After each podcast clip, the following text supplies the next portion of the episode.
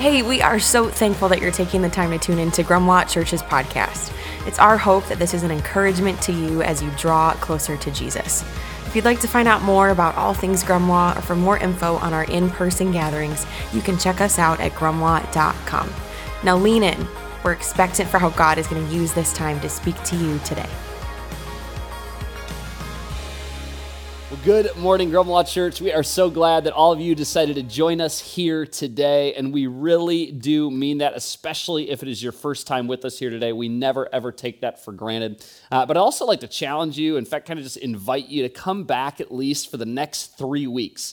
Now, now the reason that I say that is every single week is unique. Every single week is different, and we think it'll take at least maybe a couple of weeks for you to really get an accurate feel uh, for what we're all about. And frankly, I'm kind of irrationally confident that if you actually come back for three straight weeks, uh, you'll want to keep coming back. This will be something you actually look forward to being a part of every single week. And one of the greatest promises that God Himself offers us is that as we move closer to Him, He will always move closer to us. So keep coming back.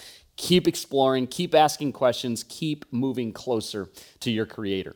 Additionally, if you are new around here, you have some impeccable timing as today we are starting a brand new series titled Threeology, where for the next five weeks we're going to be unpacking the doctrine of salvation justification, sanctification, and glorification. And the crowd goes wild. Yeah, that's probably about the level of enthusiasm I anticipated. Now, if you've been a part of a Grumlaw for a while, uh, you've likely already noticed what it is I'm about to share. In fact, it might actually be this very detail that, that led you to Grumlaw in the first place and caused you to keep coming back. A, a sort of subtle nod of approval that led you to think, well, that wasn't, that wasn't horrible. I guess that I can make a return visit. A lot of the teaching on Sunday mornings, it centers around what we would refer to as felt needs meaning we listen to what is being talked about among the people who call Grumlaw home, what's keeping people up at night, what are the pain points, what gets people excited, and, and we try to tailor teaching to those felt needs. It's why around election time, we'll maybe do a series on what Jesus has to say about politics. It's why when the pandemic hit, we pivoted and we did a series called Didn't See It Coming, and we talked about the Holy Spirit's leading in times of chaos. It's why this last fall we did a series called Thriving in Babylon and talked about how the follower of Jesus not only survives, but actually thrives in the middle of a culture that is shifting underneath our feet. You, get the idea. As it would turn out, the scriptures, uh, Jesus himself has something to say on just about every single facet of life. So why not teach practically on what you are feeling rather than just topics and picking those at random? And what's really, really beautiful, and mind you, this isn't an accident, very much the Holy Spirit hooking it up, is when we're sensing the need to teach on a particular topic or on a particular series, even more of you end up coming out of the woodwork after the fact and remarking things like, oh my gosh, we were just talking about this with our friends. We were just talking about this with our family. We were just talking about this with our neighbors. I cannot believe that this is what be, is being taught on this week at church. I can. That's the Holy Spirit perfectly orchestrating and leading in this way. But, but we also intentionally, and mind you, this normally occurs in the summer months when we see less visitors and more of the core of Grumlaw is represented on Sunday mornings. We set aside significant time in the teaching calendar to teach on some basics within the Christian faith. To topics that, admittedly, you probably didn't wake up and think, boy, oh boy, I sure hope today we're going to spend some time talking about the doctrine of salvation. Me and my neighbor, we're just talking about this. But, but nonetheless, content that is really important, both for the person whom would already identify as a follower of Jesus, as well as for the individual that's just beginning to explore. Now, now let me make my case for why this particular series is of such great importance and perhaps tickle your buying bone a little bit if you were a little bit disappointed, a little bit meh when I initially shared what we're going to be talking about today in the coming weeks. The, the Christian faith, and this is important, the Christian faith hinges on an event. Now, to some of you, that, that might feel incredibly obvious. But, but, but my experience has shown me that while most Christians don't resist this fact, we, we often behave as if we don't totally believe it. See, instead, most Christians behave as if the Christian faith hinges on a book specifically this book that we call the Bible. And while the Bible is obviously important, it's the unchanging Word of God. It's not a version of truth, it is quite literally the truth. The, Bible contains for us the general will of God for each of our lives. It reveals to us through the person of Jesus not only what God is like, but who He is. The, the, the Bible is, more than anything, a love story. It, it tells the story of a loving father desperately trying to win back the attention and affection uh, of his kids, his most prized creation, you and, and I. So, so, to be clear, I love the Bible. And I am so incredibly thankful that we have this gift that is the Bible, that, that has been passed down from generation to generation and preserved for us. I am very much pro Bible. But the Christian faith does not hinge on whether or not this book exists. In fact, consider the fact that for the first couple hundred years post Jesus being on this earth, Christianity not only survived, but, but thrived. And, and there was no Bible. It, hadn't been compiled yet. The Old Testament, which actually is the Jewish scriptures, they were quite literally chained to the temple, so only the religious elite could access them. And the New Testament, that second half, it was in the process of being written, but yet Christianity flourished. Despite massive persecution, no Bible. How is that so? How is that possible? It's because the Christian faith hinges on an event. And more specifically, the resurrection of Jesus. See, when Jesus was nailed to that cross on Calvary and then put it into the tomb, the Christian movement could not have been more dead. Everybody, including Jesus' closest friends and followers, they hung their heads in sadness and embarrassment and hopelessness as the individual whom they hoped was the Messiah was put to death. But, but the Messiah can't die, so Christianity was done. It was game over. They had hoped. I mean, there was no denying Jesus' teaching ability. I mean, they saw the miracles with their own eyes. I mean, they saw his gentleness, his love, but now he was dead. So, so sorry, so sad, coulda, woulda, shoulda. But three days later, exactly as Jesus kept on predicting over and over and over again, he triumphantly rises from the grave. And with the resurrection of Jesus, there was a resurrection of faith. Now, the very people whom had headed for the hills and abandoned Jesus altogether. They were now on the front lines telling everyone who would listen, You killed him, God raised him, we've seen him, say you're sorry. And, and they weren't appealing to a text, they weren't appealing to the Bible, they were appealing to an event. A man we saw with our own eyes was brutally tortured and put to death on a cross. Then, three days later, we were having breakfast with him on a beach, and he predicted all of it. And, as I will often say around here, if, if a guy successfully predicts his own death and resurrection, I'm just going to go with whatever else that dude has to say. So, so here's why this is so important and how this connects back to this series as a whole. Nobody watching right now should believe for the sake of belief. The, the, Christian faith is so much more secure, so much more defendable, so much more credible than just believe, brother. Just believe, sister. Don't believe for the sake of belief. have belief just like those first century Christians had belief. They believed because of what they saw. They believe because of the credible eyewitness accounts. They believe because of an event, because a whole lot of evidence and proof points to the fact that Jesus actually rose from the dead exactly as he predicted. And if he pulled that off, suddenly everything else he, he said and showed us during his time on earth has a lot more credibility, becomes a lot more plausible. P- perhaps this truly is God in the flesh. But perhaps He's worthy of giving our lives to. And the same Jesus who rose from the grave made it painstakingly clear that the way that you and I, human beings, get that right standing back with God, it, it simply comes by placing our trust, our faith, our beliefs, synonymous terms in Jesus. Which I will grant you, it sounds a a bit like a ludicrous proposition.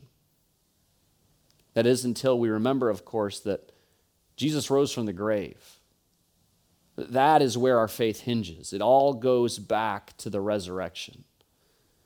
And as I will continue to remind us of throughout this series, if, if that is true, suddenly everything else that Jesus taught and showed us becomes a lot more believable, including how we go about receiving our salvation, saving ourselves from that nagging sin problem that we cannot solve on our own. So, for you backseat drivers watching right now, a group I am definitely a card carrying member of, Here's where we're going for the next few weeks. Today, I'm going to wrap up our time together by specifically speaking about justification that the means by which we receive salvation or are declared righteous or are justified in the eyes of God.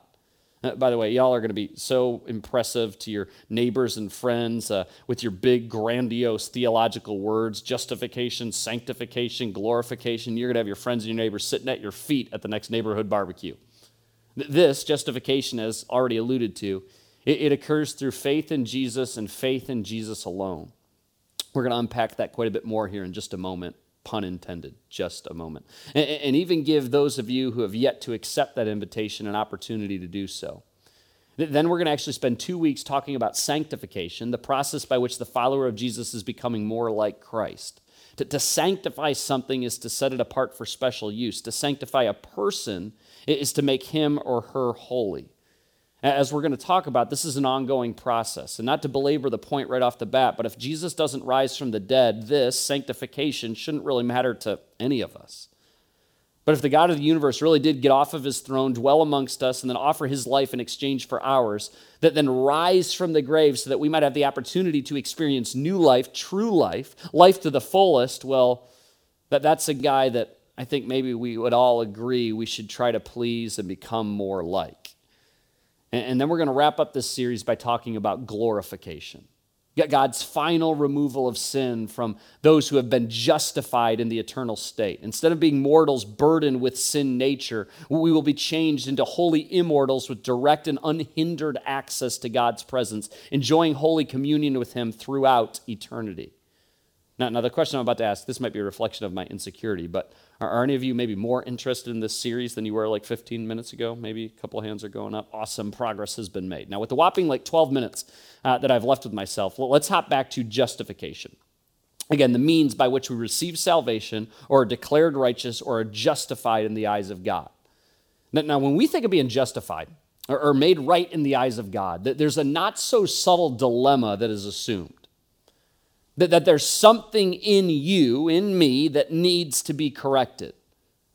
Or, or to put it more plainly, there's something wrong with you.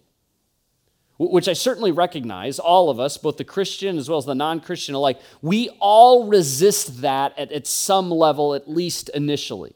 See, I've never met anyone who wholesale embraces from day one of exploring Christianity that they seem to do things all the time that not, not only are not what's best for the people around them, but not even best for, for them. We all, at some level, we have a proclivity to believe that at our core, we're actually good people. Now, now I'll admit, and, and I'm just going to kind of be like brutally honest and transparent right now. I'm sort of floored by the fact that I regularly meet adults, people in their 30s, 40s, 50s, 60s, that, that are still clinging to this notion. This idea that, yeah, I guess I, I kind of make mistakes every once in a while, but deep down, I'm, I'm a good person. I'm sorry. That just blows my mind that adult men and women could have such a lack of self awareness. I mean, this isn't even exclusively Christian thought. This is just life. This is just reality. This notion that we're all actually good. I mean, how do we account then? Let's just speak to you parents for a second. How do we account for the fact that we so easily lose our temper on our children? Am I to assume that I'm in the minority as I consistently try to find patience for my kids? Does this just come natural to, to the rest of you? Or, or, or how about a male's propensity in particular to lust after the opposite sex? To, to allow their gaze to rest for too long? To, to, to look at pornography? Or, or how about the American's insatiable appetite for more, even when we know it's causing us harm? Or, or maybe our, our lack of self control, that the very rules and declarations that exit our mouth on a Monday are violated by Tuesday. What are we supposed to make of all of that? Come on, if you're being totally honest, you know that if there's a God out there, you fall short. that, that you couldn't possibly measure up. And, though I'll grant you, I mean, that, that's hard to admit. I mean, that's a difficult pill to swallow. it, it is impossible to deny. It's precisely why Paul, in his early letter to the Christian church in Rome, he frames this so clearly. He says, For everyone has sinned, as in everyone. We all, as in all of us, fall short of God's glorious standard. Difficult to embrace, but impossible to deny. Now, we, we might resist, again, a word like sin, so that's fine. Insert mistake if it helps you sleep better. But, but we all do things on a regular basis that hurt ourselves and the people around us. And, and the Christian faith tradition would refer to that as sin. So the problem is well, you're a sinner. I'm a sinner. We're all sinners. Aren't you glad you tuned into Grumlaw Church this morning? Now, now plenty of people recognize this problem and they've chosen basically to do nothing about it. It isn't as much an issue with denial or rejection as it is apathy. It's like this attitude of, sure, I'm a sinner, but what do I care? And if you can live like that, more power to you.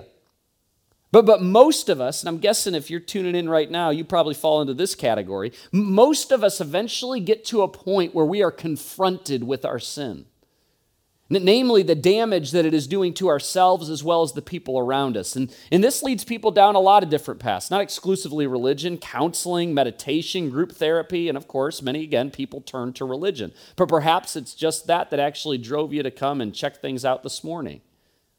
And, and what's sort of interesting is every major faith tradition begins with this exact same problem that, that mankind cannot get out of their own way. That, that we all have this nagging sin problem, and at different levels and in different ways, there's maybe supposedly a God out there who wants to see this problem rectified. But exactly one faith tradition, and I'm sort of getting ahead of myself by prematurely pointing you to the solution, exactly one faith tradition alleges that God Himself chose to get involved. That this, of course, being Christianity.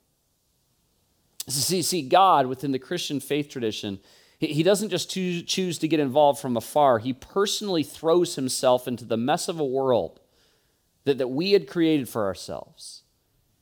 And then he offers himself as the once and for all solution to the sin problem that we could not, cannot solve on our own.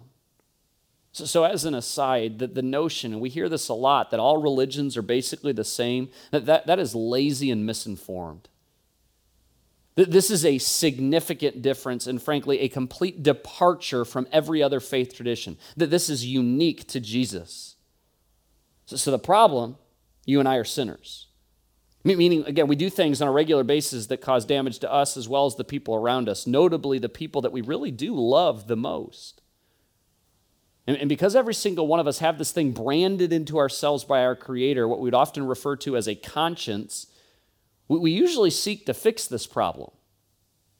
Usually, we start off with our own methods and self determination, only to figure out that, that the task would appear to be impossible. Again, I'll remind you, this isn't necessarily a Christian thought, this is just reality. Your own life has demonstrated this to you. And, and then another layer, and this is even more significant, I might add, and I might feel like I'm piling it on here, but hope is on the way. Another layer to this problem, beyond causing damage to ourselves and other people, beyond our inability to, to fix the problem, is the damage that it causes to our union, to our relationship with God Himself. See, God is so holy, He is so set apart, He is so perfect that He cannot be anywhere near sin. It's quite literally the antithesis of God. That's why the prophet Isaiah wrote thousands and thousands of years ago. It's your sins, your sins, that have cut you off from God. Because of your sins, he has turned away and he will not listen anymore. Separated from God, separated from your Creator. To, to put it more plainly, we're screwed. So, this is all rather depressing, and I'm guessing that if you're given church a chance today, you're hoping that there's a solution to all of this, and indeed there is. The, the solution is, of course, Jesus. More specifically, as already alluded to, Jesus offered himself as the once and for all solution to the nagging sin problem that we cannot solve ourselves. Paul writes to us everyone has sinned. We all fall short of God's glorious standard. That's the problem. Yet God's solution in His grace freely makes us right in His sight. He did this through Christ Jesus when He freed us from the penalty for our sins, not His. For God presented Jesus as the sacrifice for sin, the once and for all sacrifice for your sin, my sin. The God of the universe got off of his throne, dwelt amongst us, and thus endured all that is the human experience, freely offered his life for your sin, then rose from the grave, thus defeating sin and death, creating a pathway back to God, an avenue for righteousness and restoration with God, and in turn with our fellow man. And this is really important to note. Nothing we did compelled God to do this. There wasn't a moment where God looked down and thought to himself, you know what? That Shea guy, I mean, he is just, that is one impressive son of a gun. Maybe, I don't know. I mean, he's just been doing so many incredible things lately. Maybe I ought to offer my life for him. No. He did this because he is love. It is his character. It is who he is. He did this because he so longs to be close to you, to have a relationship with you. And God has never looked down at his children you and I, as, as we wallow around in this mess that we've created for ourselves with, with glee or, or our righteous, I told him so, or even indifference. No, it, breaks his heart. Just like a loving dad who can't stand to watch his beloved child undone by his own bad decisions, that is how your heavenly father looks at you. And because he loves you so much, because he so longs for you to be restored, because he so desperately wants to be close to you and in turn see you experience true love, true joy, true peace, true contentment, because he is that for you, he willingly offered himself as the once and for all sacrifice for your sin problem. And now we arrive at what's the final part of this message, and in fact, right back to where we started. We have a problem, we have a solution, but there's also a response, a response that's needed from you. Believe in Jesus. But place your belief, place your trust, place your faith in Jesus and his redemptive work on the cross in return be made right, or be justified before God. But For everyone sinned. We all fall short of God's glorious standard, the problem. Yet God, pointing to the solution in His grace, freely makes us right in His sight. He did this through Christ Jesus when He freed us from the penalty for our sins. For God presented Jesus as the sacrifice for sin.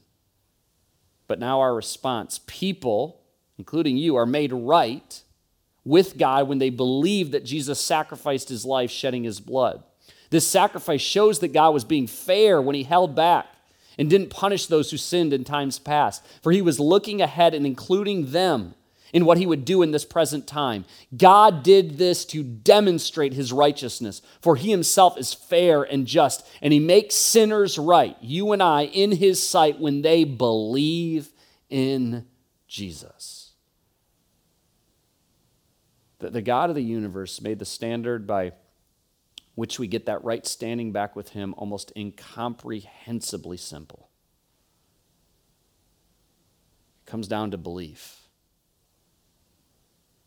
But belief and belief alone, not belief plus good works, not belief plus all these religious steps, just belief in Jesus.